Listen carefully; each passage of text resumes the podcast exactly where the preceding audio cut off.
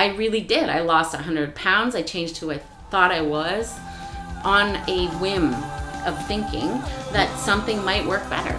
Get inspired. Transform your life. Welcome to Best Interest Radio.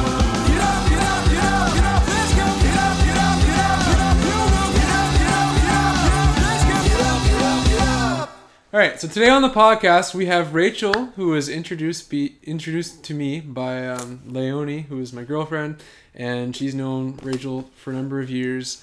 And uh, from my understanding, Rachel has been through quite the number of transformations in her life, Probably, and yeah. uh, as I always say, you know, we're always continually growing and transforming. If we're on Earth, anyway, and uh, it sounds like she's an expert in the field. Mm-hmm. So, um, Rachel, do you want to introduce yourself a little more? Because yeah. that, that's kind of all I know. But I know you lost a lot of weight, like I yeah, did. yeah. and- But the weight is kind of it was a side effect of Yeah. some just really positive, uh, like risk taking. I would say in um changing my mindset. yes, but just for fun to be honest the the, the, the, the changes that i made were at a dark time like in really changing how i thought but Yeah. things were i was i was learning to challenge life a bit more uh, and so certain things i felt interested in seeing what they would be like what life would be like without or differently and so i just kind of put out a few challenges i went to university late studied social work Yes. and uh, well okay what are the i'll say first and foremost the, the thing we'll deal with is too much information oh, that's okay. yeah. yeah. fundamental Yeah. and not it won't be hard to see but that is the the actual the reason for the for for why i'm here to talk in the first place Yes, yeah, exactly. i have tur- i grew up uh, with neurological this what we would consider neurological disease as a kid Yeah, I have Tourette syndrome, which was the first installation, which started with tics and then progressed uh, into other neurological symptoms that are connected to Tourette syndrome. So, like, what neurological symptoms? Because I think for the audience's purpose, I mean, I don't think a lot of people really know much about Tourette's. I mean, Yeah. it's a rare thing. Number one. Yeah. I mean, I was diagnosed with Tourette's. Which is, Uh, I, like when you said that out loud, I just wanted to jump and Yeah. click my heels because it's such an isolated condition. It's such some very something you really grow up feeling like you're the only person on earth with. That's been, Yeah. that was my experience. I actually didn't even know it was a thing until I told it to my psychiatrist years ago, just randomly. Like, I Mm. Wasn't even, I didn't even know why I was telling it to him. yeah, yeah. and because I like I, I twitched my eyes all the time, Mm-hmm. I would blink randomly, and I Mm. think it was like a, a coping mechanism for anxiety, and it was like an Mm. OCD. Type, I don't even know. I just did it, and uh, but I, I look back and I kind of had more of an understanding of it, Mm. and it doesn't happen to me anymore after I sort of got rid of my OCD tendencies Mm. and like the uh, the battle in my mind that I would go through because I would notice it would happen um, during times when, I, when of confusion Mm-hmm. and times of anxiety and times when I was like contemplating things in my head a lot And resistance. and like one yes resistance and also the Mhm. the feeling the need to control Totally. Yeah. And that's it. Like for me, the resistance is the control. Like I'm, lit I'm literally embattled in my body when I can feel that, and I, I, I totally understand what you're saying. Yeah. And that sort of neurological. There's a depth to that. I always like to highlight. Sorry, So- I, I always like to highlight phrases. That's a really good one. Is resistance is the control. Like Mm. I think a lot of people don't realize that. Like when you resist something, you're actually trying to control it, right? Totally. And totally. and vice versa. Mm. Yeah. Yeah, and the thing is, Yeah. is like for me, like Tourette's, uh, it's it's an imbalance of the the, the way and or imbalance the way energy is felt. It's a different way energy is experienced Mm-hmm. in the body between the brain and the rest of the intuition of the body. Right? It's, Yeah. The relationship is different. So I act different. I act more impulsive in some ways. I say things out of out of time in different ways, and Yeah. so there's just a different rhythm to this neurology. Yeah. I've grown to kind of relate to it with the concept of neurodiversity in my adulthood Mm-hmm. because it, it there's a lot more to it for me than there ever was. But I relate to the tics as a coping mechanism, just like you do.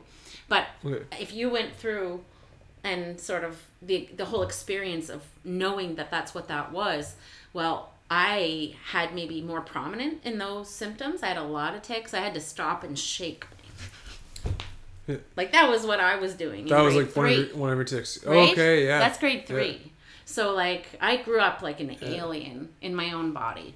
You know what? When I was in, that reminds me. When I was younger, I mean, I I grew up. Just a little history for myself. Um, I grew up and I was the kid that was the class clown, Mm. the class disturber, and I was the kid that was diagnosed with ADHD, Yeah. Mm. and I would like throw desk at teachers and like um, uh, all that stuff, Mm. and it kind of progressed as I got older. Um, throughout high school and throughout high school, my anger and my sort of attention thing got a little bit better, probably Mm. because I smoked too much weed, Mm. which might have contributed to other problems, and, and started drinking and stuff too. Mm. And uh, when I was 19, I was diagnosed with bipolar, ADHD, OCD, and Mm. Tourette's. Um, but when I think back to when I was younger, and I think uh, I don't know if it was my psychiatrist years ago that mentioned this or somebody else like him said that um, when I was younger, I used to like flip my hair Mhm. all the time like this, Yeah, and they said that's like a form of like Tourette's. it is. 'Cause it's like a, and it's to me it was like a coping thing. Mm. It was like it makes you feel better. I know, right? It's a release of that. It's a it's so. Yeah. I always equate it to like you, if you shook a pop bottle, right? You shake Yeah. it. Well, there's pressure. You release it. That's a tic, Yeah. right? So I, I only later, much much much later, did I start to realize. Now I can't speak for others in the sense that I can't tell what an autistic person. So and and uh, I want to say I'm going through a lot of personal stress, and I struggle with uh, labels. I don't like them for anybody. I like human. Yes. So I my brain doesn't do well with them. And so I will say the wrong labels, I'll make mistakes, and so I just want a blanket statement that I can't unless it's unless somebody wants to correct what I say on the podcast and wants to help me understand how it could be done differently and also forgive me for maybe making the same mistake again. Is that the way we call people the things that we decide they are doesn't necessarily fit into my way of thinking very well. So like I, I don't even know what I'm supposed to call somebody with autism, but I consider myself somebody with those traits sometimes, Yes. right? So Yeah, so yeah. I'm just wanting to say that so that I, so it's, and that's how I have to contextualize because I get misunderstood so much because I express myself in a way that's a bit backwards to what people are used to. Mm. Because in learning to communicate in a socially appropriate way, I had to do it backwards, and there were pieces that m- were missing. Okay, so this is really important for me. So Mm-hmm. Yeah. anyway, I got off track. There's a tangent for you Well, no, but I want to just have that as a statement so that the people that are listening, if they hear something and they get like they feel like they should hear something better or different, Mm-hmm. I in my communication style and what I'm doing right now is I'm representing, I'm modeling the way communication can be created Yes, I like that. Okay, I like and that. and how I, what I want to do with my work in the community as a neurodiverse adult who grew up with a different system of dealing with these symptoms Yeah. and who became a woman dedicated to her family, Yeah. very distracted from what she needed, mm. but focused and capable. But like now that I'm in a transformational time of my own where I'm now chief of my own home, it's really, really important for me. So, okay, that, oh, I got distracted. Look at this. Now Um, that- okay, what I'm what I'm you- doing is trying to help. I'm in an accentuated stress time and I can't relate well to those labels. So I'm not at my best and I would express that so that people could hear that I will make mistakes, but I want people to correct me so that I know what they need. Yes. I don't need them like there's a there's a piece where we always seem to be in discord.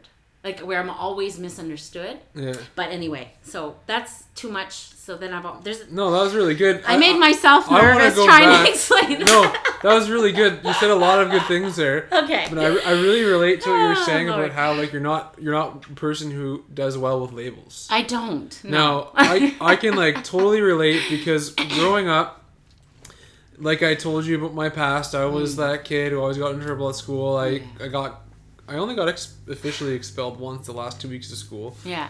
but and then my mom actually took me out of school one year because I, I really had a hard time like with um, authority and my my teachers and stuff and some of them were nice to me and the ones who weren't really were not nice to me type Yeah. thing and I remember got in trouble school in school one day I don't know how old I was I was probably like 10 or 12 years old if I had to guess Mm. and I go home, and I had already seen. I think I must have seen some doctors and psychiatrists and stuff at that point because um, I go home and I speak to my wise old grandfather, who's a very wise man, and he's like, I don't know, talking to me about how I got in trouble at school. I forget what it was I did. Mm. But I, I was suspended. and That's why I was home. I had to stay home with my grandparents Mhm. for, for the day Mhm. and he was like, "Oh, it was because I had, it's because I have ODD." I said, Mm. and he said to me, and I'll never forget this. Like it was the way he said it and the way he looked at me.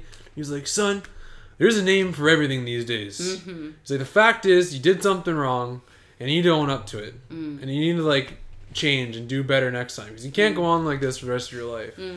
And I was like, and that like hit me, like in a way like it never has before. Obviously, it impacted me to this day because I'm still talking about it. But um, as I got older and I got diagnosed with my conditions, like I fit the traits of somebody with bipolar. Mm. I fit the uh, traits in the spectrum of somebody with depression, anxiety, Mhm. OCD, and all that. Mhm. And um, now I don't. But I mean, in some aspects, I do. Mm. But like of the bipolar, for example, the the grandiosity, some might say I still have that. Mm. But I mean, number one, it's definitely not extreme, Mm. and number two, all the things and all the big ideas I have, Mhm. I actually just I actually just do them. Mm. Like I, I just put the work in and I Mm. make it happen. I Mhm. lost the weight. I have a podcast now. I my band's doing really well. My Mm. my business for massage therapy is doing really well, and like That feels great. I have a lot of stuff I'm creating like that's doing really well, and so like, is that even on the spectrum? I mean, there you can like, I think each and every one of us on Earth is on the spectrum of something, Absolutely. and yeah. you're either like more on like than one person over another, Mm. or you're not. And that's it. I think that's the thing is we really limit ourselves when we start to use language to describe our experiences in Yes. ways that are limiting. Yeah. And I think that's a big piece of my transformation is in learning that the way I speak and describe, and I'd say even fundamental leading up to the biggest transformations that I'm I'm, I'm finding myself in now. Yeah. Because uh, I guess what, and maybe there's a gendered thing here too that that's very very different. The the the girls who grew up with these same symptoms have a totally different relationship with their communities, right? Yeah. Like there's expectations that come into a gendered look at who someone is expected to be and how they're supposed to act. Yes. And so there's this sort of there's really a difference in how the youth. So it's funny to hear some of what you share. I'm trying to remember everything you said about sharing, like about being uh, in school, the ODD, the, the in your relationship with teachers and all that. Yes. The relationship with the, the the the girls on the spectrum seems to be almost opposite in the fact that they seem to just conform and tuck behind a veil of Yeah. conformity, like uh, that good like and so they seem to be the ones that are carrying a lot within the family a lot of caregiving a lot on their plate a lot and sometimes i'm wondering and curious and concerned about how much of that is happening behind closed doors for women who don't necessarily know or see that they might have uh, something to share that's bigger and wider uh, and that might represent something that they've never considered before that they have to add so there's there's a lot of there's a big difference in how the spectrum of symptoms that we associate with Yeah. so language changes everything language is how we talk to each other about Yes. who we are and i've noticed a, a big difference and sometimes even i think maybe that some of the men i don't know if that's a fair thing to say but some of the traits that we associate with the multitasking the adventure the adrenaline Yeah. it seems to coincide fairly easily with masculinity Yeah. You know, the spectrum of symptoms that you're louder, you're, you know what I mean? Like you're not necessarily coordinated. You're the grace factor isn't always there. And I'm not like Yeah. sh- I'm not shitting on men, but like Well, masculinity. there's testosterone there, Right, like, you know, which, could, which is you know that that sparks more aggressive, and, Right, and like so- not necessarily aggressiveness, but more like go out and kill a bear with your bare hands, right or thing, like, like the athletic side and that that that that- yeah. Yeah. so there there just seems to be a, a more natural flow of the, Yeah. and i'm not saying there aren't men and, and, and that Yeah. suffer with society and adhd and all the rest but i'm very interested Yeah. in conversations about the spectrum and now keep in mind tourette's Spectrum, was the diagnosis that i have yeah, when I was diagnosed with Tourette's in the 90s, they were fitting autism under the Tourette's umbrella. Oh yeah, right? It was the Yeah. Tourette's spectrum, Yeah, late 80s. It's evolved over time, right? Yeah. It wasn't even, the condition isn't even psychiatric in its origins. It was considered neurological. Mm-hmm. And it's evolved into a discussion on psychi- psychiatry Mm-hmm. and, and, and seeing it as a psychiatric condition. But it, it it's the same condition essentially as Parkinson's, Mm-hmm. but it's the the very like it's opposite, yeah, right? The, the the imbalance is just different. So Yeah. the tremors are different. Is is what I was told. yeah. You So, know, when I was diagnosed. Yeah. But anyway, the, the there's a gendered sort of experience that I hope to kind of get more. In, like the gen, like how it differentiates, like somebody with well, you think about these like CEOs that are doing the startup lifestyle and they're Yeah. doing family life and they're doing innovative things with their their sort of hierarchies and they're Yeah. splitting salaries to make sure everybody gets what they need and they're you know they're thinking outside of the mm-hmm. box. I mean, these are neurodiverse type people. They're they're creating new platforms they're creating new ways to do business i mean that kind of tends to be the type of person that's pushing that forward is somebody that's got abstract thinking and they're you know they're Yeah. they're innovative and Yeah. there's a lot of neurodiversity involved in that type Exactly. of work yeah, so it's that's I I see that I'm curious about how we may have taken interest in these traits, but not from a female perspective. And so, I want to try to help ask the question: Is are do we have visionary women? Uh, just sort of waiting or, or not necessarily aware of the fact that their ability to juggle a lot might also have been missed essentially in the sort of public environment, the economic space. And they may not even consider that they would want to be uh, focusing on a career aspect uh, of their life or contributing in maybe visionary ways to things. I only say that because that's who I was. yeah, exactly. Well, and I mean, I love my family. I love the work I've done. I've I've I've spent like years committed to being home and educating at home with my son and doing, you know, what I could to to, to use our family resources wisely. But I am very very interested in liberating innovative thinking people who may not understand that the transformation that they wonder about. Or Yeah.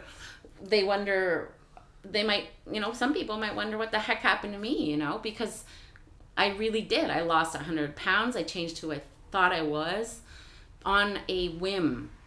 Think of thinking that something might work better exactly, yeah. Yeah, that's amazing to me. I remember you telling me on the phone how like when you you, you were 100 pounds heavier. so yeah i was 100 pounds heavier but that became i needed to get out of my home when we were having stress Yeah. and so How af- long ago was that? that was in 2016 15 2015 16 or so Okay, so like And- four or five years ago. Yeah, so uh, I was just sort of needing a space for myself and to get some air after the long day. And so I started to walk. Then I just, I love to challenge myself, always have. I was around like, now the weight doesn't really matter, but like I was, I was severely overweight. Yeah. Okay. And that was literally just sort of a building on of layers to protect myself. It, it, now that I see it, it, it really was a way to, to distance myself from others and to keep myself, you know. Yeah, I, I agree with that too. And like I was 100, 115 pounds heavier, Mm-hmm. and I see it as like a protection thing too. And I hear other people mention that as well. Mm. That it's like you're carrying emotions physically, and you're you created this protective barrier of physical flesh around you Mm. to protect you. Yeah.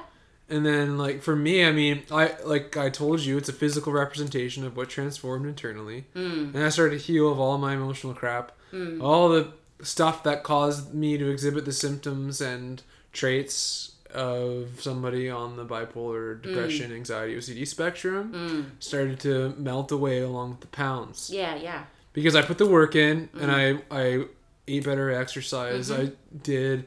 Uh, I learned the power of neuroplasticity, That's it. That word, man. Like Re- seriously. rewiring the which I'm going to get back to in a second. totally. Let's talk about it. rewiring the brain, Yeah. and I like did everything.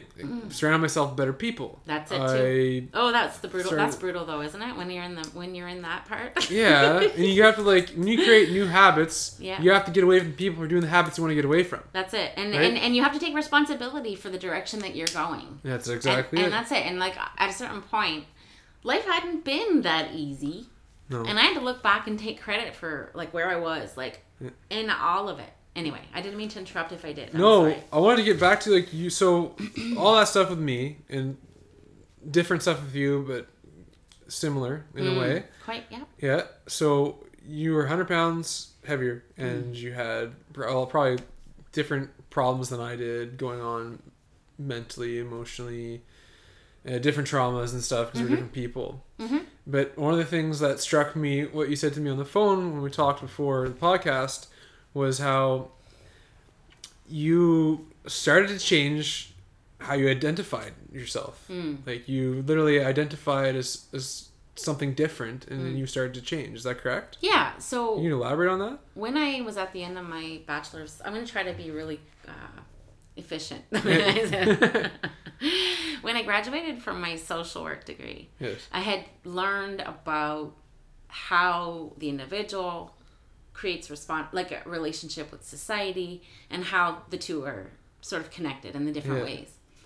And I was taking they medicated kids with Tourette's in the 80s 90s with the same meds that they give to people on schizoph- uh, who have diagnosed schizophrenia. Yeah.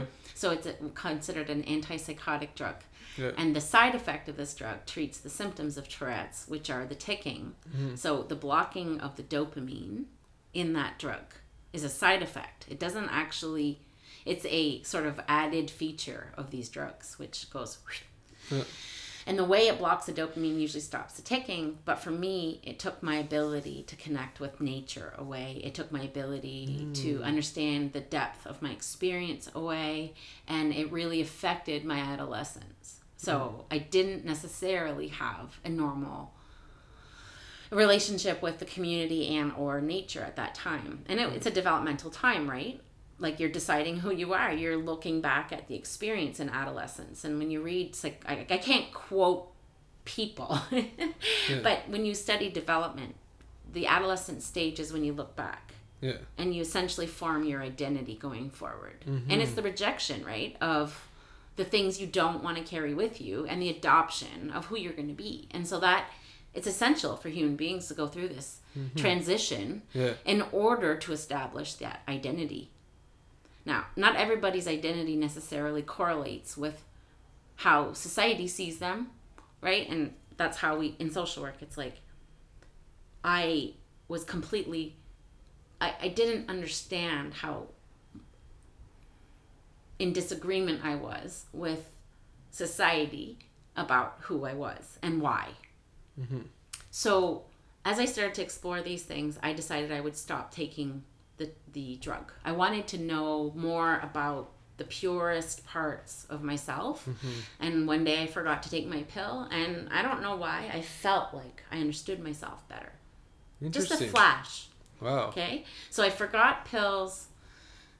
I also at the same time somebody handed me actually it's a it's a friend a, a long time friend and somebody that I keep on what I call my liberation squad. Okay, and there are relationships that are no longer, and there's relationships that will never ever perish. Mm-hmm. And those are the people that taught me the most important lessons about how to be a good person. Yeah. So the person that gave me this book, which was a book written by sort of a rogue psychiatrist in the United States that said, Your drug might be your problem. And so I read about this drug and what it was doing to my mind and how The book on the specific drug. it was a book that touched on all psychiatric drugs Yeah. and looked at how they affect mm. you and what the withdrawal is. And mm. so my choice was to cease to take the drug after I had been through my degree and sort of had an understanding that there's probably a major sort of influence that this drug was having on my life. And so the transfer that was probably the first major transformation mm-hmm. that I went through, mm-hmm. which was from being disconnected from myself Just to yeah. reconnecting and So- just a flash like that. I would say I met a really cool naturopath around that time who described me as an onion as well. So that imagery came into my my world yeah. and I started to want to peel back Yeah. Peel back the layers. totally. Yeah. And I was a very and cry as you do it. totally crying as I do It's it. like onions. And I'm like, crap, how many Yeah. more layers is there? anyway, but anyway, um, so as I start to to explore a different way of seeing spirituality and Yeah. seeing myself as a spiritual being, because I had always been Christian, yeah. and I then had to transition away from not away from Christianity, but away from limiting myself to Christianity as Yes. Mm-hmm. far as the spiritual expression of myself. And that was hard. Because salvation is like, you know, you've got it made. Yeah. you Yeah, know, you're like, so, yeah, no yeah. man, I'm Christian. I got it. I'm bought with Yeah. blood. Yeah. I've got this. Yeah. I gotta be a good person So and I gotta show up on Sunday. Mm-hmm. I gotta make sure I got enough food to feed a whole other family because that's what the potluck requires. And I gotta represent at the altar call. But you know what? That's how I felt about it. Felt ingenuous. I didn't like how church felt. yeah. It didn't feel real enough to me. yeah. So it, it just ended up being something that I also needed to uh, understand differently. And I pursued that and I learned a lot more. Once I finished studying social work, I started to study philosophy because I was asked questions about who I was in my degree and I really wanted to know the truth. Hmm. I wanted to know who I was. Did you major in philosophy or just, no, I just- didn't. just I don't have decide? any formal philosophy education. You did it on your own. I did. Oh, good. Interesting. Yeah. And so what philosophy helped me to do, and I've been all around. I've been down the Krishnamurti because my had a professor at University of Moncton was phenomenal. Yeah. And I was terrified of him at first, like everything. I'm afraid of everything, and then I just get over it. It doesn't matter what it is, I get over it. Yeah. You know. But I'm just like, he was so advanced.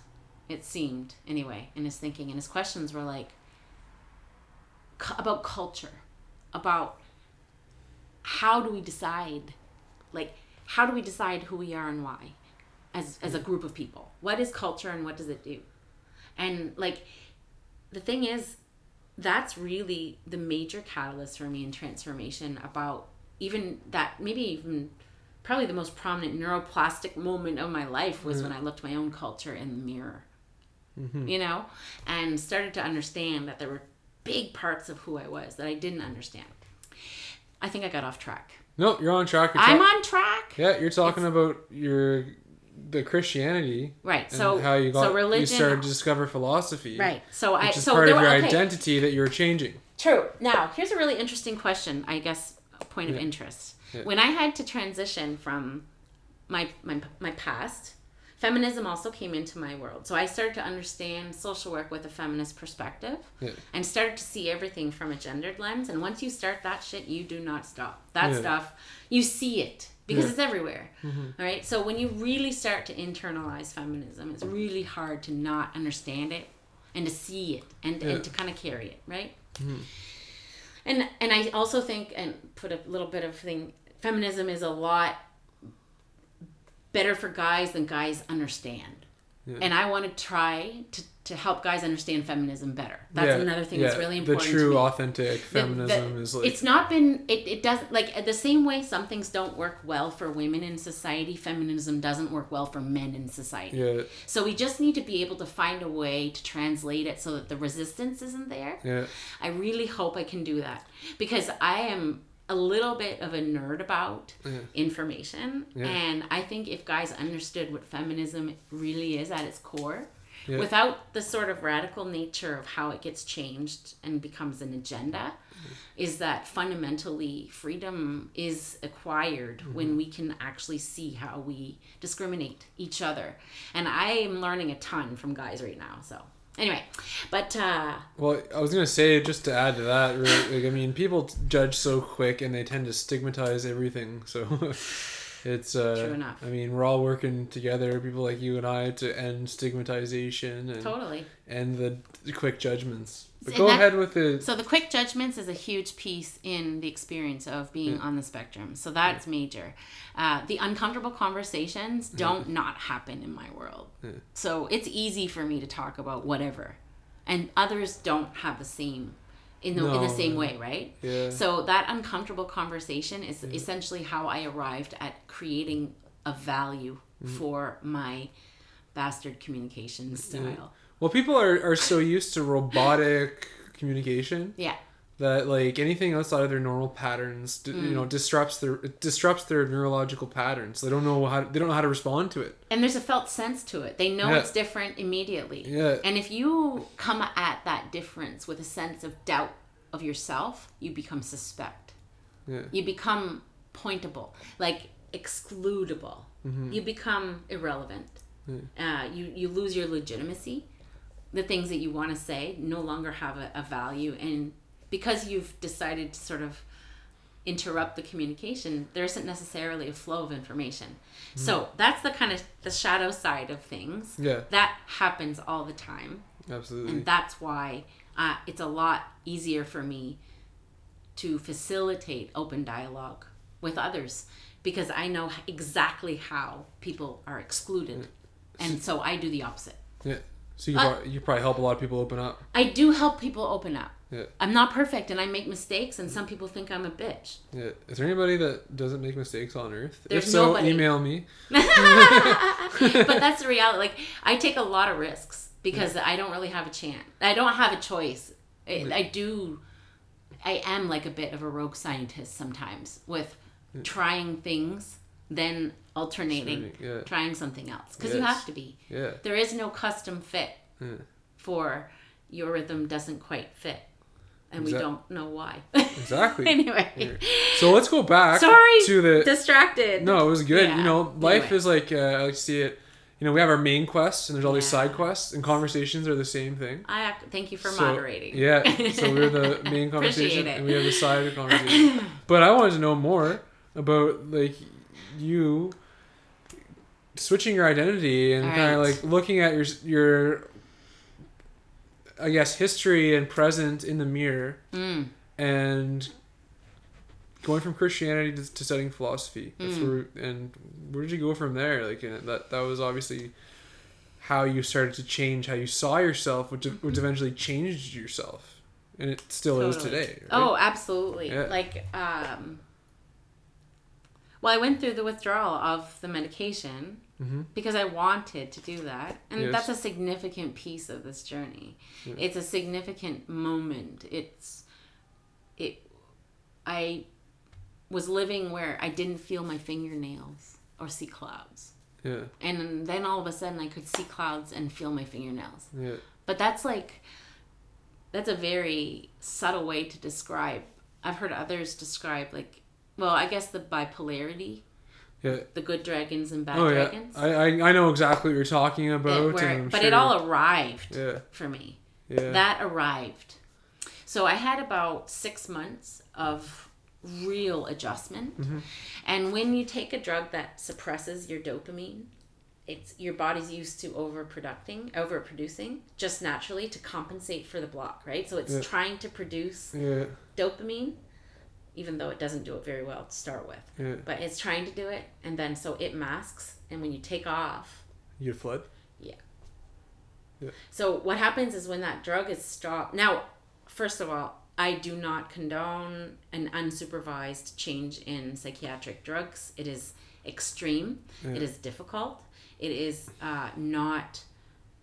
It is not doable well if you don't have the right supports in place, and it's dangerous. Yes. However, um, that's can- a long time yeah. ago, and so I was on a small dose and I did withdraw and there was a short Yeah. time frame where I had to adjust Yeah. to life with more feeling, a lot more. Gen- Generally, just like if anybody's listening who is thinking about getting off their medications, you have to like talk to whoever gave you them, whether it's your doctor or your psychiatrist, and they they're usually, I mean, depending on your symptoms and stuff and where where your head's at, where your mm. mind's at, they're usually pretty good at like helping you wean off. But like they'll mm. monitor you, Yeah. and they'll We wean need you, supports. they'll wean you off to make sure it's safe. Yeah. We need more supports for that type of thing. We need more Yeah. talking that way. We need to talk mental health in that way. Like Yeah. I didn't have an identity to mental health symptoms. I had neurological disorder. That's for me it was Okay, and yeah. so I think the You identity think that helped? I think it did. Yeah, I never saw a psychiatrist. yeah. I never did. I wasn't I didn't have that stigma necessarily. I mean, essentially, pretty much most mental illness is a neurological disorder. It's in the brain. you know, they can't even point to where depression happens. Yeah. Like they can't actually pinpoint precision. So there's a lot more I I wonder about these things. And like my mm-hmm. relationship with the the transition and the identity was uh, uh, I was I couldn't have I didn't get a lot of enjoyment from life. I couldn't relate to others. I wanted to be the type of person I I saw and experienced people mm-hmm. who entered a room and who were able to positively affect others. Who were able to leave others feeling good when they left. Yeah, And I envied that. I remember thinking, I wish I could do that because I always would mess up. I was stumbling socially all the time in every direction. And I remember thinking, I wish I could get to a point where I could leave people feeling good about interactions instead of the opposite. exactly. And that was like when I was probably like in middle school. you know, like It all starts with the question, right? Yeah, And it you does. Start to and, figure and out I'm, answer. I'm an incubator. So like I wanted to start surfing 10 mm. years ago and I just found a discount discount surfboard. So within 1 week I got dumped on text. Okay? I'd been waiting for stuff to happen this summer and within 1 week I had my wetsuit and my board and I was booked in for a lesson. Did you go? I did. Was it awesome? I've caught waves. yeah, oh, right on. You That's know, awesome. I'm doing it. I went to Lawrencetown. I spent the Yeah. day, and I loved it. And I decided to be a surfer because I decided to be a runner. Yeah. Because I decided to be a human being. Yes. That's what happened. Yeah. I'm sorry. Yeah. I we- kind of feel like I'm uh, on a pulpit, but that's what happened. No, that's I can good. decide I want to be a surfer. Yeah. I can decide I want to be an artist. Yes. I can decide that Yeah. I want to be single. Yes. I can decide that I want to feel free Yes. and that I can love my life just like everybody else. Yes. That's the only Exactly. thing I did different. exactly. And everything else, after you figure that out, changes.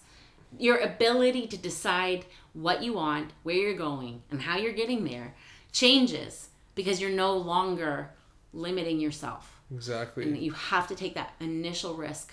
Yeah. Can I just talk one other like this transformations word is really important because as I start to like meditate on just that word itself, all the significant moments come out.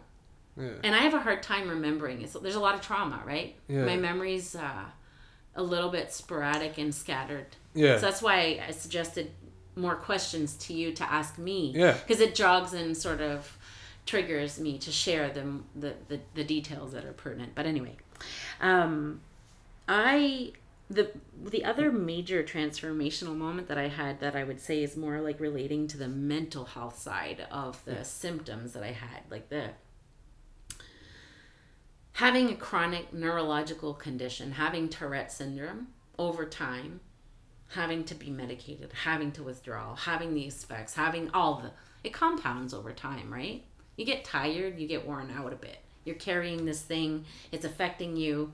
You know, relationships change, things that are stressful. And I'm like standing in my I'm standing in my home.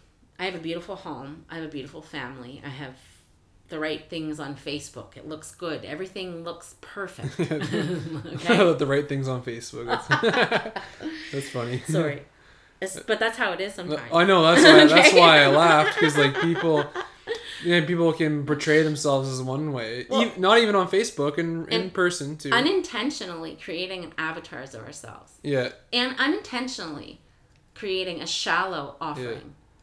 Yeah, not even consciously aware of how we're truncating our connections with each other.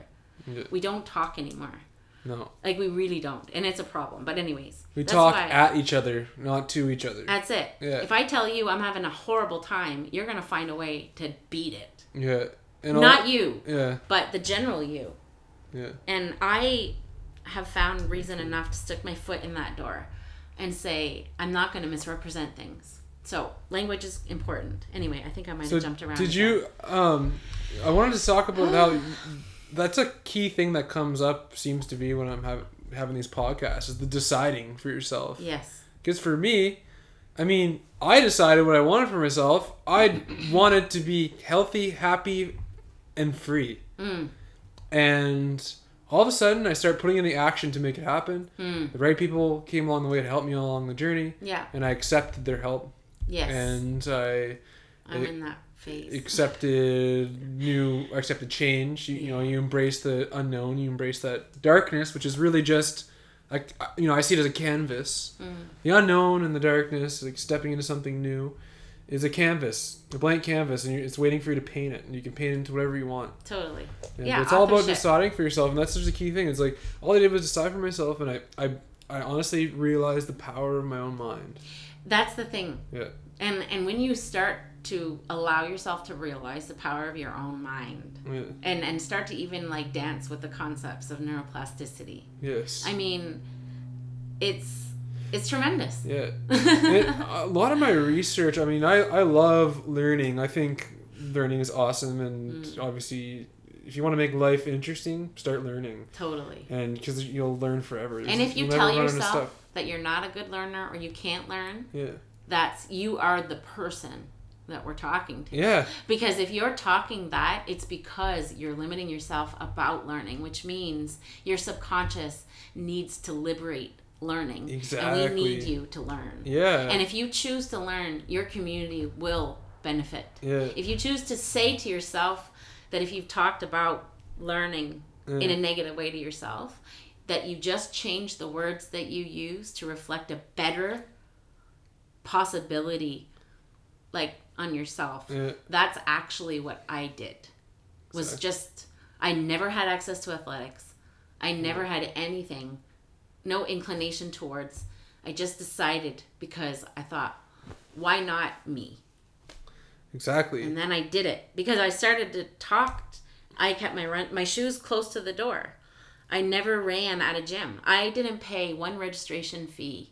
Well, maybe once. I yes, I did join the Y so I could run in the winter and fall off the treadmill a lot. so you just decided to run to be a runner that you were a runner you I decided I was a runner first. Yeah. When I was 220 pounds and I was just casually walking in my Yeah. where I was living then in Hillsborough, I decided I was a runner and I hit the pavement every night Yeah. walking and then I would want to walk further and then I started to run between and then I started to go like, well, if I keep increment hmm. if I keep increasing my increments, I can do more. And my hmm. endurance went up. I started to experiment with my stride and all different kinds of things. And so I just have done this as it's like ritual for me. The other part of it is that my neurology benefits from regularity and routine and rituals. So I run downtown. like that thing that nerves that wire t- or nerves that fire together wire together Yeah. repetition keeps it Yeah. like in your brain mm-hmm. and keeps that learning memory active so that's easier to access in the future Mm-hmm. and that also works the same with habits Yeah. such as running Mm. um, reading Yeah. cooking and really mm-hmm. beneficial right now. There's whenever there's a lot of uncertainty, like I usually go back to those rituals. They're anchoring. Yeah. They're things that you might forget to do when uncertainty is more present. So if you are not doing the things that you used to do that were more like that, you Yeah. can bring those things back Yeah. without you know, So- and, and have that. So you started to create rituals for yourself. Totally. So rituals such as leaving your shoes at the door. Well, just it, it's about accessibility Like, for yeah. me. Like I Like don't go to a place. I don't go to a place to run because by the time I'd get there, I'd either have something distract me or you know argue with myself Okay. on the way. Getting ready to go somewhere is a nightmare Yeah. for me. Not a nightmare, but it takes a lot of effort for me. Yeah. Those are the ways I have quote unquote a disability. That's where I struggle. So you had to create easier access for yourself. Definitely, what definitely. Okay. Yeah, cut cut out the Yeah. middle the middle steps. Yeah. So I I use medicinal marijuana when Yeah. I run. Uh, I've always since I I just find that it, it sort of accentuates in a bit. So Mm-hmm. and because I use it and it's what the doctor suggests, it Yeah. helps. You know, um, I've done that. Just a micro dose, one one uh, whatever. Yeah. And then uh, when I run, it's just like I don't want to have to pack a bag. I don't want to have to do anything. I want to go. It's like a call, and when I get it, I don't. I don't argue. I answer the call because I know exactly where the call's coming from. Exactly. So I need to be out there, Mm. and that's how it happens in my brain. I Yeah. decided I was going to be a runner, and every time I get the call, I go. Now, maybe eight times in four years, I have not gone. Yeah. But most of the time, if I don't feel it or I don't think I can do it, I go out Mm. and I might walk. But the physicality of doing it Yeah. has become So a ritual. so set it up so you can just answer the call. Yeah. That's it. I I am actually a short time frame. yeah I'm actually writing this in the I'm working on an ebook right now about Mm-hmm. how to lose 100 pounds using only your mind.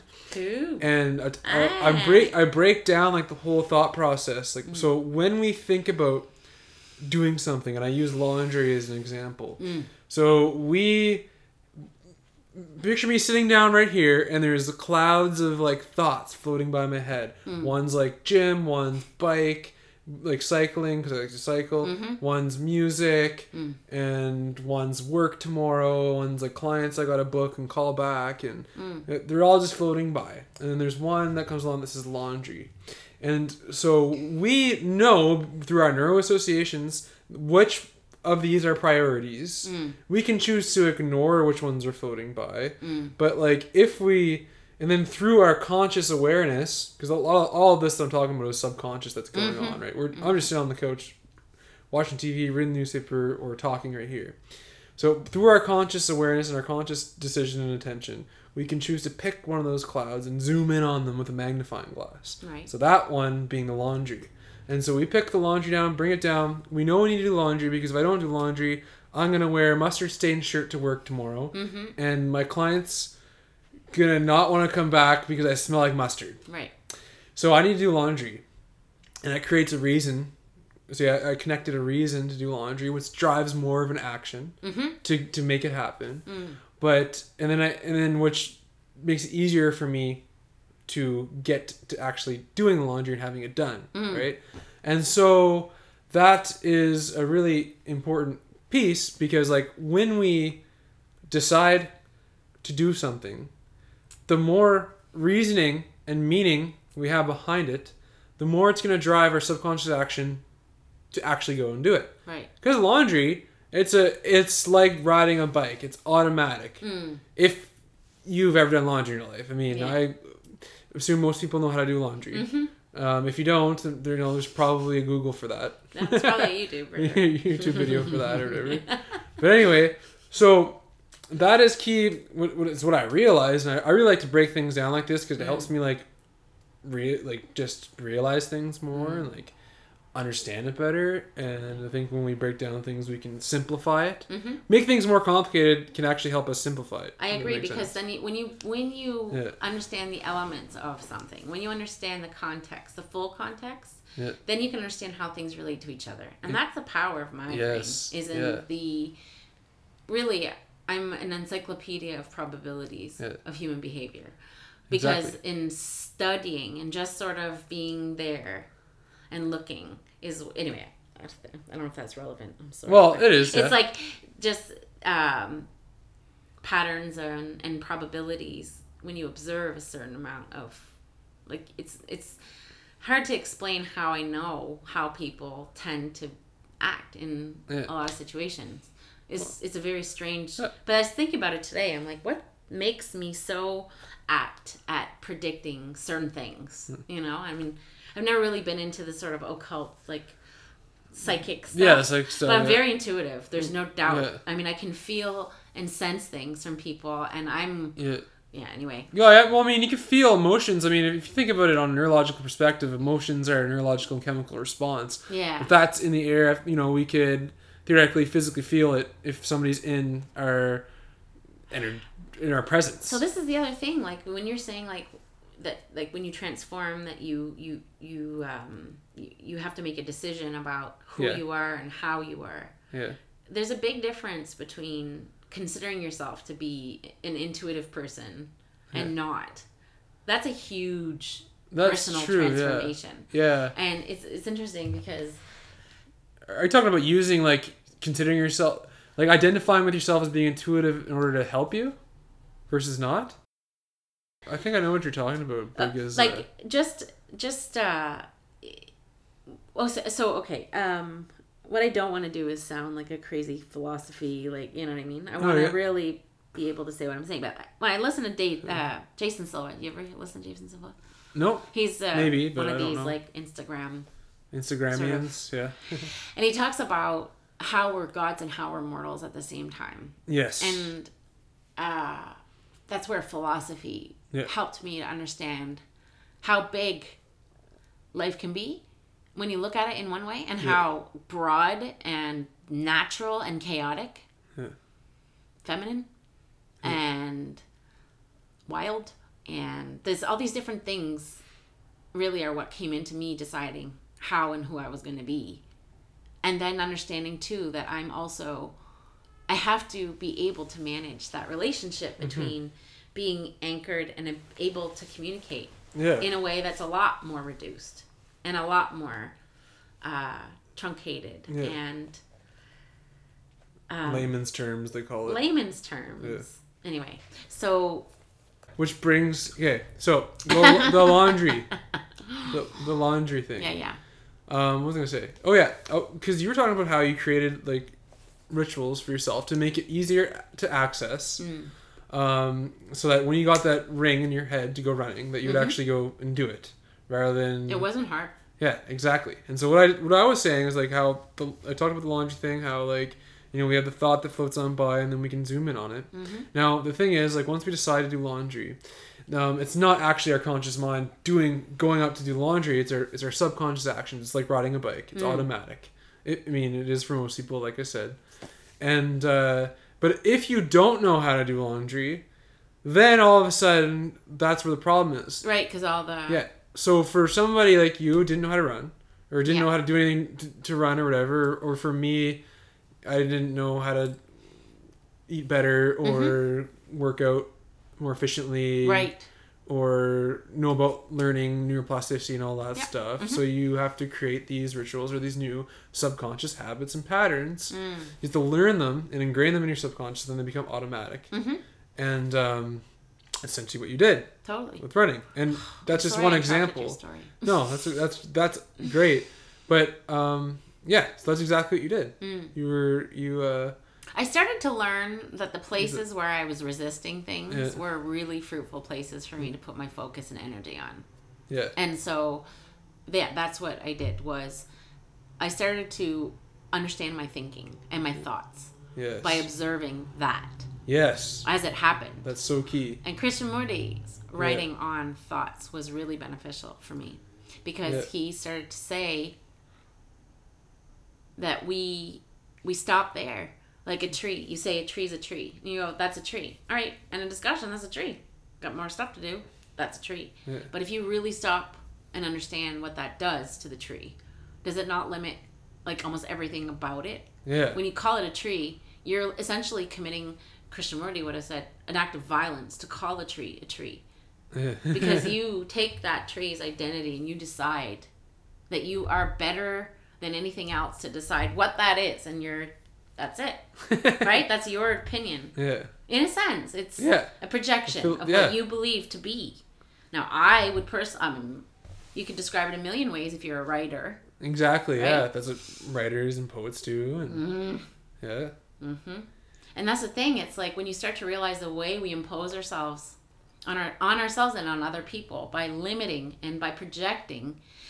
And I'm guilty. I Yeah. have done this. I have had to learn this. I still catch myself doing this. Right? So And where does this all come from? Us limiting ourselves and projecting it, like projecting ourselves onto others, projecting our beliefs, projecting our perception of how we think life is or life should be, or of how we are. I mean, um, this also brings us to, I mean, like how we see ourselves, um, is actually like kind of how, not only how we see others, but also how they see us mm, and also like how we one of the big lessons i've learned is um, growing up i was picked on as a kid because i Mhm. guess like anybody with behavioral problems and all Mm. that jazz is gonna be picked on they call me a spaz and whatever mm, other stuff too and i was different i had a different way of thinking than anybody else Mhm.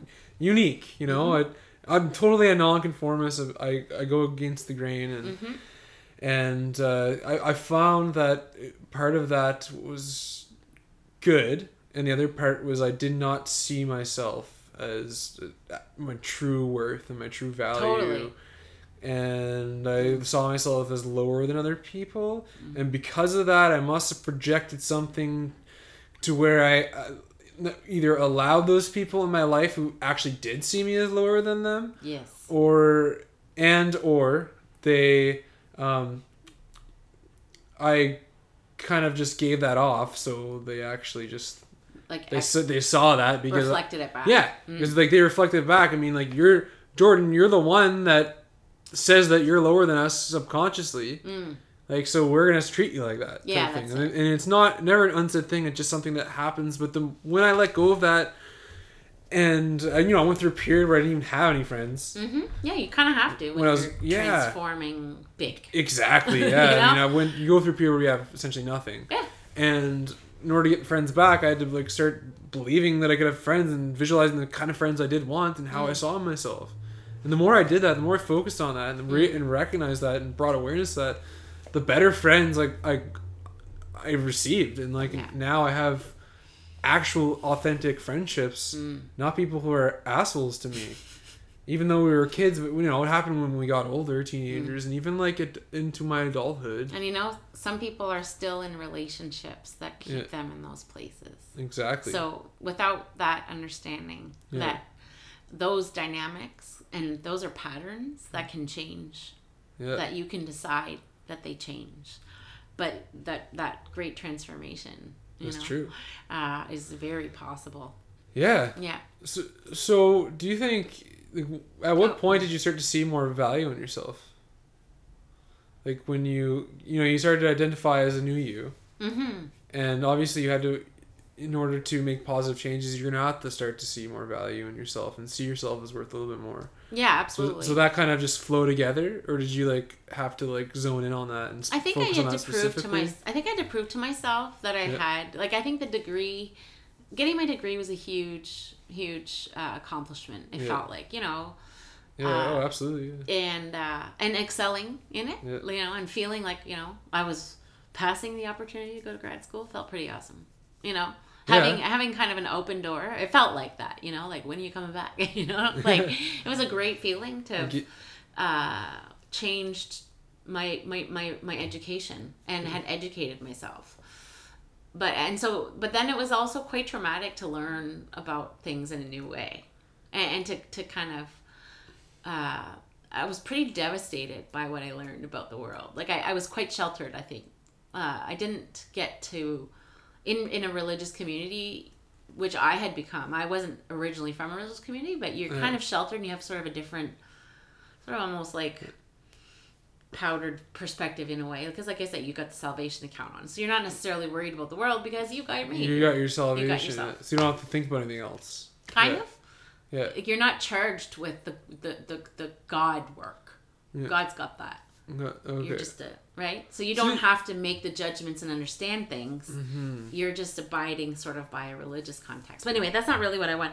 my ability to actually take that on and philosophy taught me how to make better decisions. Yeah. And I started to recognize that I was making really, really bad decisions at how I, and that's, that is a big part of, And did you see where those bad decisions were going to bring you if you kept doing them type thing? yeah, I think, I, I think what I started to see was that I was subtly changing my reality Yeah. as I made different decisions. Yeah. And as I started to challenge myself to make them in different ways based on different perspectives, mm-hmm. and I built some collateral. Mm-hmm. So it's a lot, and I describe it a lot. Like risk taking is building a muscle. If you're mm-hmm. not used to taking risks and you're afraid of stretching yourself out too far, you're not going to do it easily at 1st you You're going to mm-hmm. lean into the unknown, so expect it to feel like shit. Mm-hmm. Right? I'm sorry, but expect it to feel terrible because Yeah. it does because you're leaning right into the great wide open Oh yeah. right Yeah. and your brain is going when you talk about pathways it's going you don't do this all the time like what are you doing what is this and so your brain's going for all these explanations right because i was like literally leaning out my home life going i'm gonna leave this because it has to be done but i'm terrified but it's like as i did and I as I just and my mantra stay the course. I've had a mantra of stay the course. Mm-hmm. Because a dear relative didn't in the past. yeah. And then the understanding of giving up and how the darkness can take you, but Yeah. that you can also change Yeah. what the darkness means. Mm-hmm. You you can transform it. And so I lost somebody really close to me Yeah. because of a decision that the worth wasn't there. And I established the worth. It was a moment for me in the bath, in the shower. I was I tried to start talking about it earlier Yeah. and I I forgot myself and I got distracted. well, here we are now. there, okay. Yeah. Um, which is not funny and also Yeah. uh my guardian angel is my grandfather in heaven, always has been, Yes. ever since he left the earth. yeah. and there is definitely um i can't really like we learn from the indigenous people that ancestors help us and we're guided when we you know like we have relationships with people over time and epigenetics help us to understand that trauma comes from one generation to another and Mm-hmm. and I've always felt like somebody that could break patterns, could change things, could make a difference, could be the different one because I was so different always. Yeah. Nothing ever really resonated in a way that was like close enough that I couldn't challenge things in a way, Mm-hmm. right? So I was in the shower, I was depressed, po- like postpartum type of very, very, very dark, but like things were okay. Like I started to say, the house was beautiful. The Yeah. the, the landscape was updated. Everything was working. Your Facebook fine. profile was the great. Facebook was good. Yeah. Nobody got it. And my choice was I could feel the physicality of the sadness. I the, the, the I was feeling sadness as such a physical experience Mm-hmm. at that moment that I almost could even feel it like a presence. In it was probably the first time I felt it in such a cerebral way. Like felt sense when you're meditating, like completely connected. I just decided I guess I remember I was reading about Tonglen practice. Uh, in meditation, where you actually willfully bring in the negative so that you can transform it into uh, an offering. That you make of yourself a transformational vessel. So you like you remember an old mem like negative memory or type thing to It was like a or- feeling of physical pain, and I just turned my body around. And when I did that, I was, I was actually not running away from it anymore. Like if it was on a line, yeah. I was literally, I was making a decision not to run from the feeling of sadness. Yeah. and it was a really big moment for me and i remember feeling it like that it was just actually like i was standing facing the water and i just Yeah. turned myself like that and the and it sounds weird but it's that moment was a decision that i would no longer because I was I, I think I started to realize how it how the ball and chain feeling of being dragged down by the weight that I was carrying mm. by how heavy everything was feeling. I mm-hmm. couldn't walk across even ground Yeah. because of my arthritis. I had been mm. diagnosed with arthritis, and they told me that I'd have to have knee replacements at 60, and that my arthritis wouldn't get better, and that I shouldn't do, I shouldn't run. Hmm. So that's when I just sorry. Yeah. That's when I see how scattered all- my memories well, are. We this- need to recapture everything in all- a more concise way. No, this is fine. Did, did this all happen in the shower? Like this realization? Uh, Like, that where you- realization. yeah, where like you turned around and I'm- like faced your sadness in the yeah. in the darkness, and Yeah. you had this like big like epiphany. It I did, sounds yeah. like I've had a lot of epiphanies and though like because that. Well, yeah. yeah. but that was like the pivotal moment. When, It was a huge moment Yeah. because I used my body Yeah. as a tool to, to change to my change it. space Yes. and to, to, to, to sort of like motion became Yeah. and, and, and I think there was some momentum built there. Do you think that met like almost the running was like metaphorical for like running towards like the new you type thing, like the new I? I, every run that, Yeah. that, that I that occurs to me every so, run. so you I'm set doing- that intention specific. that is what I'm that is what I'm doing and that is in Yeah. part and it's not hard for me to get out Yeah. there. I've had so many people tell me how inspiring it is. Yeah. And I would be inspired by me if I was watching me. So why wouldn't I not do it? Yeah. Why wouldn't I do it? That's awesome. And uh, you know, some people have criticized me. I've heard, "Oh, I would never run downtown. I'd never run on the street." People looking at you, and I'm like, "You ever go in a gym and try to use a treadmill? It's a Right. nightmare." And I can run outdoors, fresh air, Yeah. no matter when in the year, except in the harsh of winter. I'll be happy there's a YMCA with Yeah. a uh, a track this year. oh, right Yeah. on. Yeah. Yeah. yeah. Build a new one. That's right. That's it.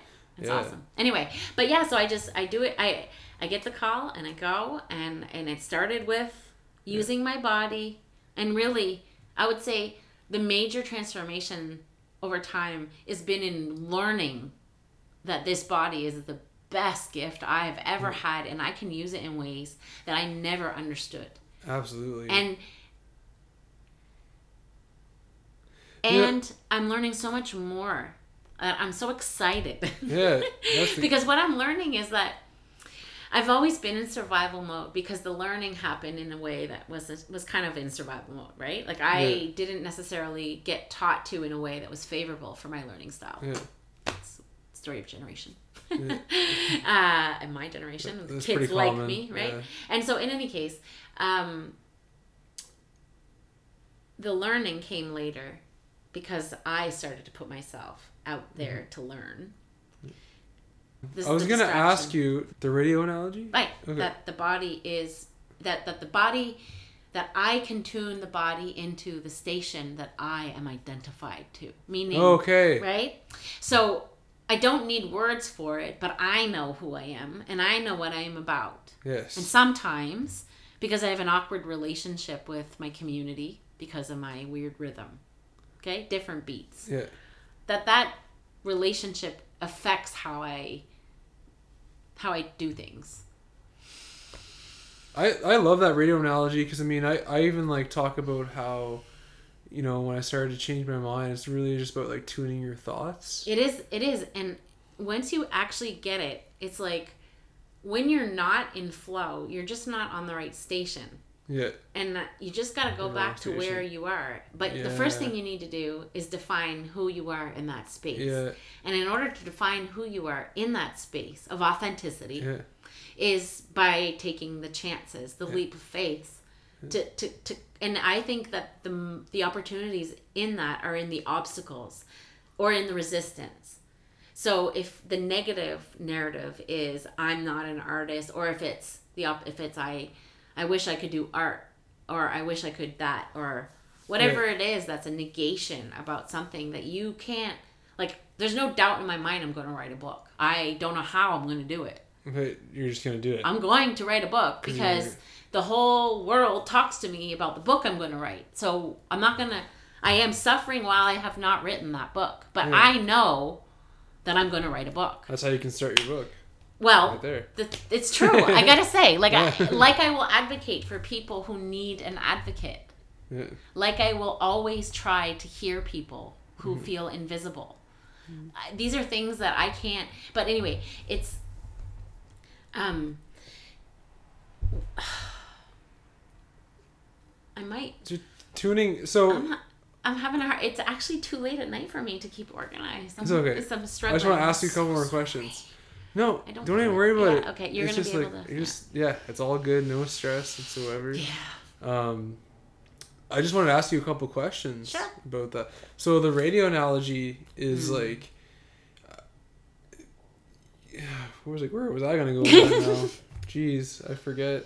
Um, oh, but I was gonna ask you back to that running thing because I, I don't know. Running seems to be like this analogy. I love analogies. Yeah, I me love- too. I love like metaphors and all that. I Me mean, I'm too. a musician. I'm, I write poetry, and Yeah. lyrics and stuff. But so running, I mean, I think I feel like some people could like maybe you running towards something, running towards their new goal, and use that as like a, a sort of intention and Mm-hmm. tool. Because I'm all about like setting intentions. Totally. It's such like an important thing. Like if you adding meaning to things that you're doing affects the outcome. Phys- Yeah. physically Mm. and like even just in situations like because it's gonna drive you more it's gonna like Adding lay out things more Yeah, it's true. and so i feel like when you have the intention of when you're running that you're running towards something Mm. that's really good but i uh, just occurred to me while you were saying that earlier um, i feel like some people could run and use that as a way not even realize that they're running from something Mm. yeah like Yeah. they, maybe they're like addicted to running Yes, actually, And, like, that's true and too. they're like running from I something think so. and I mean, that's just that you could do that with other healthy things. Yes. Like, but that's just what came to mind. Yeah, it's true. I think Yeah. so. Again, I mean, I've actually asked myself that question only because I have the the I do lean towards. I have to make sure that I manage my uh, instant gratification, and that's one of the ways that I parent myself all the time, Yeah. and my son. We know that there's there is a tendency, you know, when there's that sort of grab for dopamine. If you don't have it, it's maybe looking at an iPad or it's looking at my phone. You know, like Yeah. that stuff is important. Yeah. And, and and as I've learned about anyway, dopamine and how to like control your dopamine or exactly. Yeah. Is that you really do need to push and I think even not not even not just people with like atypical dopamine. yeah. Generally we're quite addicted. Addicted in to society. a lot There's of a stuff. lot of addiction. Yeah. Checking your phone is you're, you're not checking for notifications. You're check. You're reaching for a dopamine. You're reaching for a fix. Yeah, and that's it. And when you reach for a fix, your brain is actually physically creating the fix. Yeah. And it's not different than ticking and stimming for uh, that. That's the other thing. I, I see. I had my disclaimer earlier, and I don't even think I said the thing that I wanted to disclaim. Okay, okay. that's the reality. So here it comes. Here is at the end. But like, There I can't is. speak for people with autism. No. I don't even know if I said it right. You That's the reality, right? Yeah. But stimming and tics, to me, they're like two similar things. People who have autism are, are comforted by having water and touching water, whatever it is, or lights or different things that create that experience of dopamine. Yes, absolutely. Creates it. it, it brings it. The tic helps you to create the dopamine by breaking the compounding of your energy, yeah. right? So it isn't unlike like this. Oh no, I haven't done that for a long time. Yeah. Careful not to start taking new tics. Yeah. But like that, I did in school. Well, I get a rush. My body gets a rush of dopamine when I do that. Yeah. So like that's like a Actually, it's interesting. yeah. Well, I mean, you're By gonna not ticking, am I cr- increasing my depression? By suppressing my tics. yeah I just had this realization. yeah When I stopped taking the meds for tics, I stopped ticking. But I would say that I'm more, I have a harder time to keep my thoughts organized. And I wonder if I started ticking, for like if I would dopamine find it easier to keep your mind sharp. communicate Yeah, if I ticked first. maybe, maybe that's it. I wonder if that's why I blinked. Yeah, maybe. like to kind of create that dopamine response and Yeah. i also had a breathing thing for a bit too I find breathing's an important thing to think about when we talk about the spectrum too. I wonder if the neurology actually uh, encourages us to stop and hold our breath. yeah And I think intentionally creating Yeah. breathing that's healthy, and we do it here in the in our home all the time, yeah uh, and use mindfulness too. And it's it, it well have you ever heard of uh for, what's the name of it? Um screen apnea where you like hold your breath when you're like looking at anticipating a message. Ah, when you're like reading a message you hold, hold your breath or you're typing like when you're looking through facebook like you hold your breath because you're like in, you hold your breath on anticipation it's like a natural fight or flight response. Totally, um totally, but yeah. So that's like yeah, that's one true. thing too. Totally. but it, i think Yeah. it's all about like creating more serotonin experiences Hmm. which is what you, you know it's family But connection I'm um, yeah for sure. were you gonna say something Well, I just to- definitely I'm super super tr- in chargely interested in seeing how if I actually ticked on purpose. Like if I allow myself to, I don't tick because well I don't feel like I have to, but I might benefit on- from it. well maybe maybe that's like a deep thought Sorry. yeah It's on your podcast. I dropped you a deep thought. A it's all random good deep thought. well, that's what this podcast All is my for friends will tell you I Yeah. never do that. Yeah, yeah, really. yeah. No, that's really deep because, I mean, I think you would have. You, would- I don't think you knew you were doing that because you felt like you needed to. You mm-hmm. subconsciously did it, right? You- I, I feel like. I, when I was more free with ticking, Yeah, that I had less of the ADHD symptoms. yeah, Maybe. maybe, yeah. Anyway, just a thought. Just that a makes curious sense though. thing. I mean, if it, but that's how stuff comes to me. Like I'm in Yeah. dialogue, I'm learning from others, I'm challenging, I'm pushing the boundaries. but ultimately they say like you know the more balanced of a life we live and like the more serotonin we have Yeah. and, st- and can stabilize Mm. um not the more serotonin because there's an excess but the balance of ser- if there's a balance of serotonin yeah. And that means like our family's balanced our Mm. social connection Totally. we're exercising we're eating well we're feeling accomplished like Mm, you know maslow's hierarchy of needs we're becoming the best version of ourselves like we're we're striving towards that and we're not going to need these little things that help that kind of like mm, fill the gap for something Fill the gap. dopamine- because dopamine responses can either be they can either fill the gap or they can be an ornament Mm. you know because like i mean i love chocolate Mm. but sometimes i use it as an ornament on my tree and sometimes i use it to fill the gap That's true, and you a- know the hole the difference when you're doing it, don't you you? do because you, you have that thought and you know inside Yeah. like it's just and it- it's about recognizing that and Totally. kind of like i think part of um, not doing dopamine habits whether it's smoking or Mm. all of it, smoking sugar food tics There's a lot. pretty much everything's dopamine response like any, Yeah. checking your phone Mm. um, the more kind of you know you're doing good when you, you don't feel like that Yeah. and I think that's why when I started to take care of my crap, Mm-hmm. I felt naturally like doing those less because I didn't need them anymore because I was more balanced. Mm. I was like, I actually had the real, Mm. authentic drug, Yes. which is lasting and forever, the Mhm. serotonin, Totally. which is my family, friends, sense of self, yeah. all that good stuff. Mm. And then you can enjoy these little dopamine fixes together. Yeah. And some of them are unnecessary. Mm. Like I think my tics were unnecessary. Yeah.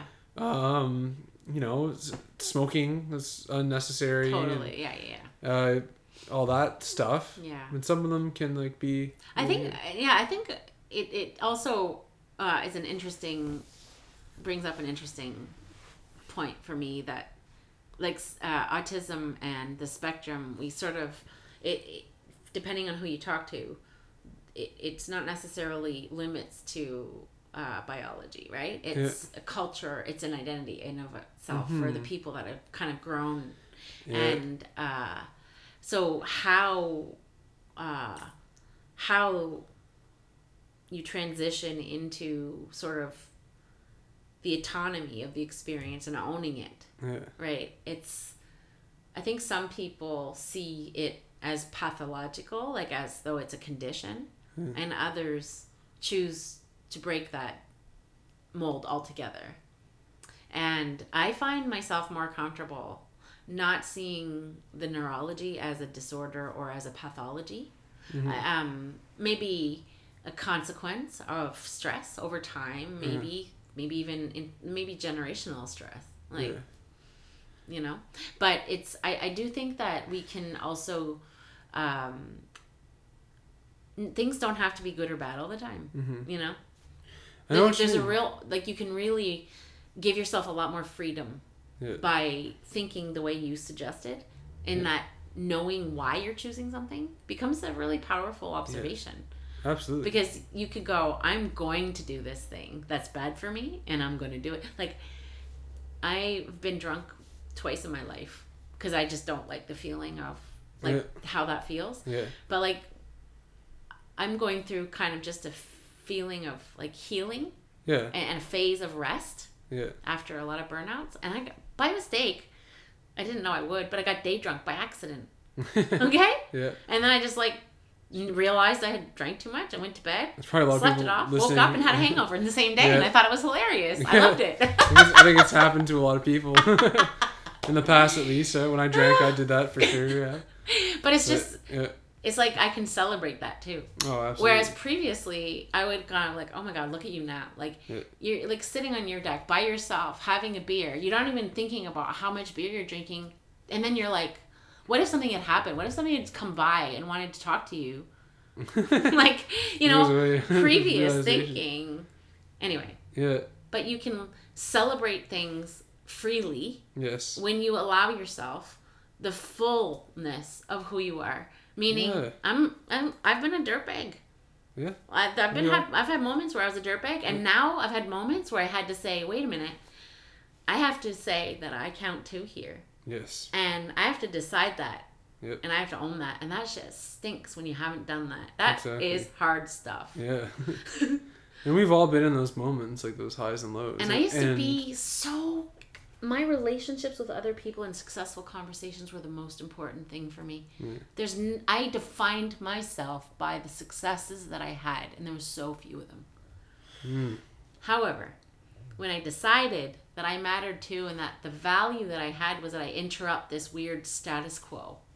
Yeah. You know? is- I think that's awesome. Yeah, right. That's actually how you make changes. Like if you want to change a bad behavior, Mm-hmm. you do you interrupt the pattern. Yeah, and what has this culture done to earn anything more than what I have to say? exactly. That's all I'm right. saying. Yeah. What has Agreed. proven the dominant status quo?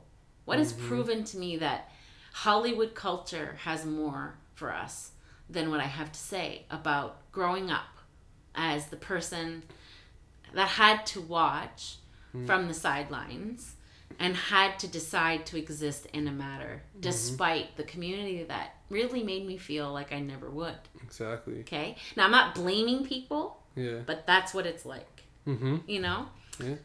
and the decision to become something of value Mhm. within that structure inspires the people Yeah. that you are inspired by Exactly.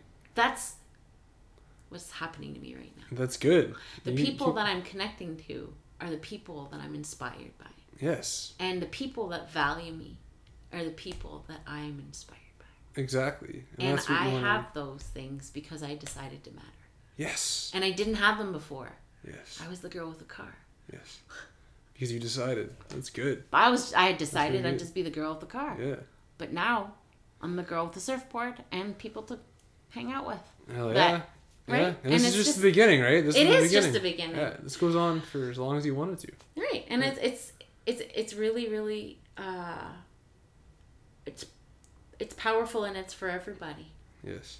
That's the thing. Yeah. It's just that we decide it's not for us. Mm-hmm. I think people decide that they can't and then they don't. But what if you did? Or you can let other people decide for you, which is Yeah. a, a form of deciding. True enough. Yeah, You're right. It is deci- actually. It's, it to not decide is definitely. Yes, yes. man. To stay silent and I've not been on decide. both sides. Yeah. Like really. Yeah. In, like it's it's Mm-hmm. um, and yeah, it's building muscle. It's building. It's failing so that you can learn uh, from where you hit the pavement. Exactly.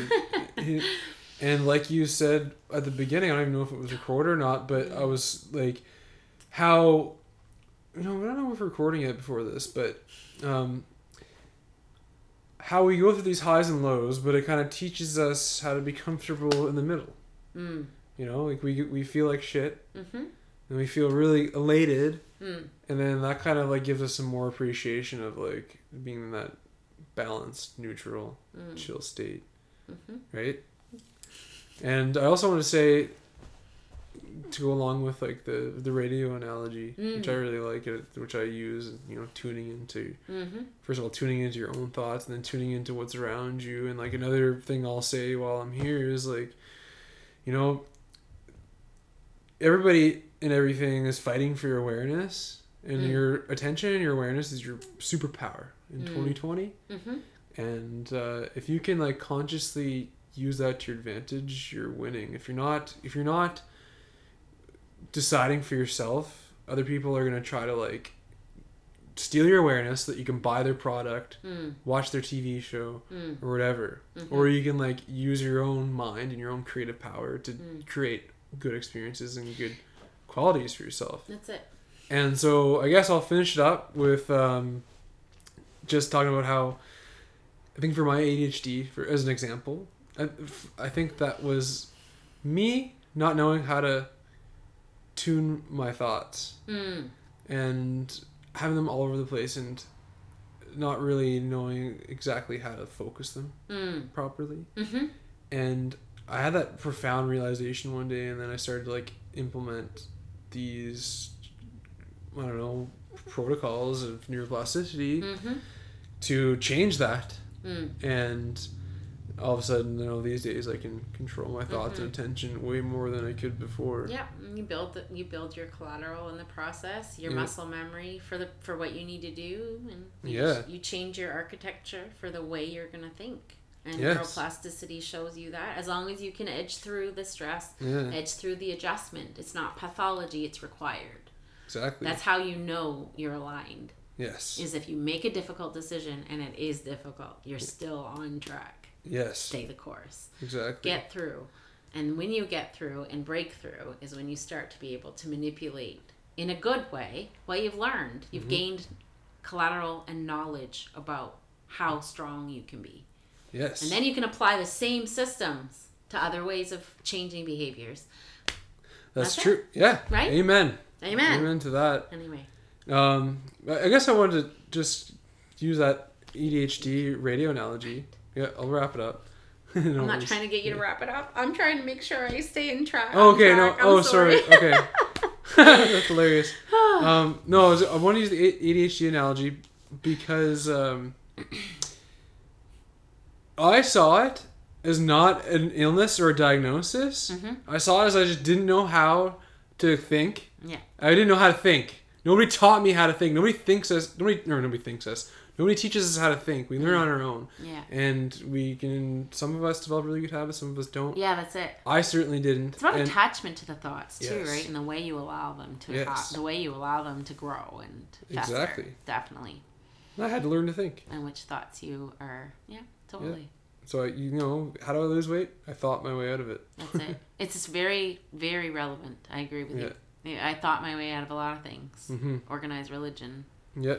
Uh I don't know, I mean there's lots.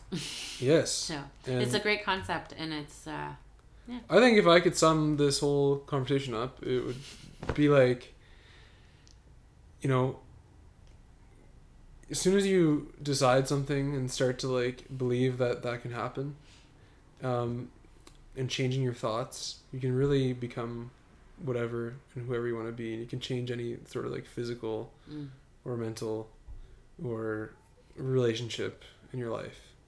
And even if it's a little bit better but still sucks a bit, mhm. you can still keep better getting better. You're already but you're if you are if you are 100% dark Yeah. and you choose to try light, you're already light more than you were. Exactly. right? So the choice is you're already tapping in, you're manifesting the minute you decide. That's right. And all you need to do is grow in the new pathway. yes. And so Yeah. it really does flip right there. That actually reminds me of something. So there's you know times we're in the flow state and we're doing really good, Mm. and we're in that mental state where everything you know we're thinking good, like Mm. feeling good, feeling healthy, sleeping well, and all that stuff. Mm. And then we might fall off track. But if we can like remember and tune in to how we felt during that time and try to remember what were we doing when I was doing really well in my Mm. relationships, career, hobbies, and so on. How was I feeling? What was I thinking? What emotions was I going through? If we can go back to that Mm. And try to remember it and then implement it in the current moment, Yes. then we can recreate that scenario and so that we can kind of use that in our current situation so we can improve that Mhm. and, and we can improve it from there if we kind of have that intention to do Totally. so Totally. right hmm so yeah so i think that pretty much wraps it up do you have anything else you want to add today or do Um, you want to read the poem yeah, sure. Why not? yeah I guess the other thing that I was gonna say was, I guess this is this is really good to follow up Yeah. on what you were saying about thoughts and how. So Rumi, it, I um, studied mindfulness with the uh, Iris Center in Fredericton, yeah and they're amazing. And so this is both of these poems came to me when I was learning how to think as well, or learning different ways of thinking. I don't like to think that there's one right way of thinking, but that's the thing about thought right right. yeah. But anyway. no these poems are a good way to end it so yeah, Yeah. yeah read them up So the guest house by Rumi. This being human is a guest house. Every morning, a new arrival, a joy, a depression, a meanness. Some momentary awareness comes as an unexpected visitor. Welcome and entertain them all, even if they're a crowd of sorrows who violently sweep your house empty of its furniture still treat each guest honorably. He may be clearing you out for some new delight. The dark thought, the shame, the malice, meet them at the door laughing and invite them in. Be grateful for what comes, because each has been sent as a guide from beyond. I like that Me too. that wraps up everything we were talking about True enough. yeah Yeah. There's is there another one there The other one's yeah, I mean it's uh it's about what the wound can teach and Childhood Friends by Rumi. Um and I'm like in the middle of it when I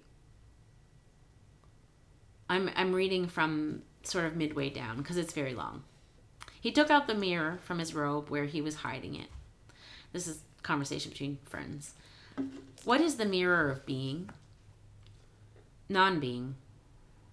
Always bring a mirror of non existence as a gift. Any other present is foolish.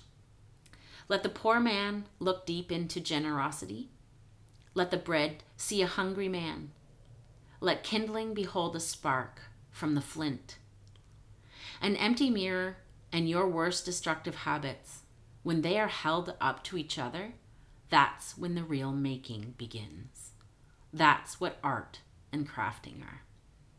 A tailor needs a torn garment to practice his expertise. The trunks of trees must be cut in again so that they can be used for fine carpentry.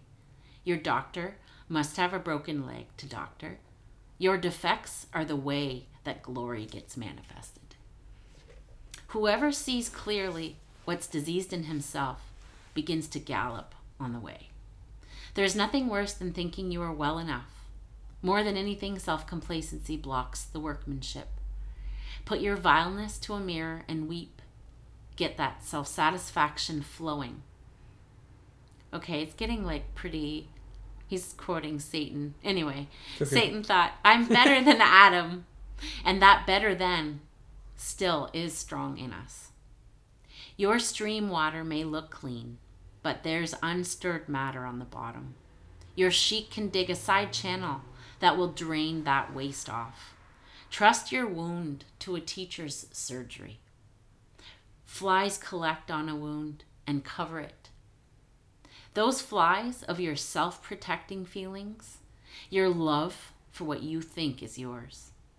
Let a teacher wave away the flies and put a plaster on the wound. Don't turn your head. Keep looking at the bandaged place. That's where the light enters you. Mm. And don't believe for a moment that you are healing yourself. Hmm. That's deep. Ain't it? Yeah, I'm gonna put that the the text of that in the show notes. Yeah, it'd be great. And I feel I feel like I kind of felt like I needed to hear that too. Yeah, good. It uh, I uh, allowing my body to be real Yeah. and really useful. I can read a poem and feel the energy that the poet had in Yeah. creating it. Yeah, I feel you there. I mean, I think it, as an artist myself, Yeah, I mean, I know I noticed that with all types of art. right. You can kind And so if you don't to- know that yeah. that's what you are, if you don't know that you're an artist and you're talking negatively about yourself, then it's like that experience of blissful of felt bliss. You return that to yourself. Mm-hmm. Right? It's it's fascinating. yeah, That thought kept me from feeling something so beautiful as being able to look at a tree and appreciate it for what it is without having anything else come in. That Yeah. moments like that can be taken because I realized how much they're stolen, that's true. right? Yeah, So it's very powerful that is to powerful. understand your wound Yeah. and to give it value. Wow. Sorry. Yeah. Poetry no. has to be a part of it. Yes. And I, I can't write like Rumi. I love that. But I Yeah. I have a way of like curating things to help explain feelings and things that are maybe less tangible. Uh, it's I so yeah, it's Rumi's awesome. There's like so many different He is. ways that Yeah. we can experience art in the body. That's but beautiful. it's great. Yeah. Yeah. So, anyways, Rachel, thank you so much for talking to me today. Yeah. It was great. I feel like we could talk a lot more about a lot of other things Yeah, I think I- so, you're such like an intelligent person, Hmm. and like I really understand you, and a lot of things you say like I totally resonate with. I know exactly Yeah. what you mean, and Mm. I love the way like you articulate, like and say, and describe certain things Mm. because like it's just like it brings in a new perspective and when you have a new perspective on something it kind of like you know almost like it creates something new Mm. even though it's the same thing and I learned to travel without leaving, Yeah. and and and that I think was in recognizing that everything is new unless unless I, everything is always actually new, including me. So that's true it's important to uh, to see that a lot of what we believe gets handed down to us. that's right So in the decision making, you're we decide to changing history yeah. essentially. Thank you so much, as always, for listening to Best Interest Radio. If you like listening to the show, please leave an iTunes review. And if you'd like to, you can leave a donation using the PayPal link in the description to support my vision, which I believe is also our vision of creating a better world in our best interest. And be sure to subscribe for future episodes. And if you want to find me on social media, my Instagram handle is bestinterest.me, which is pretty much the same all around.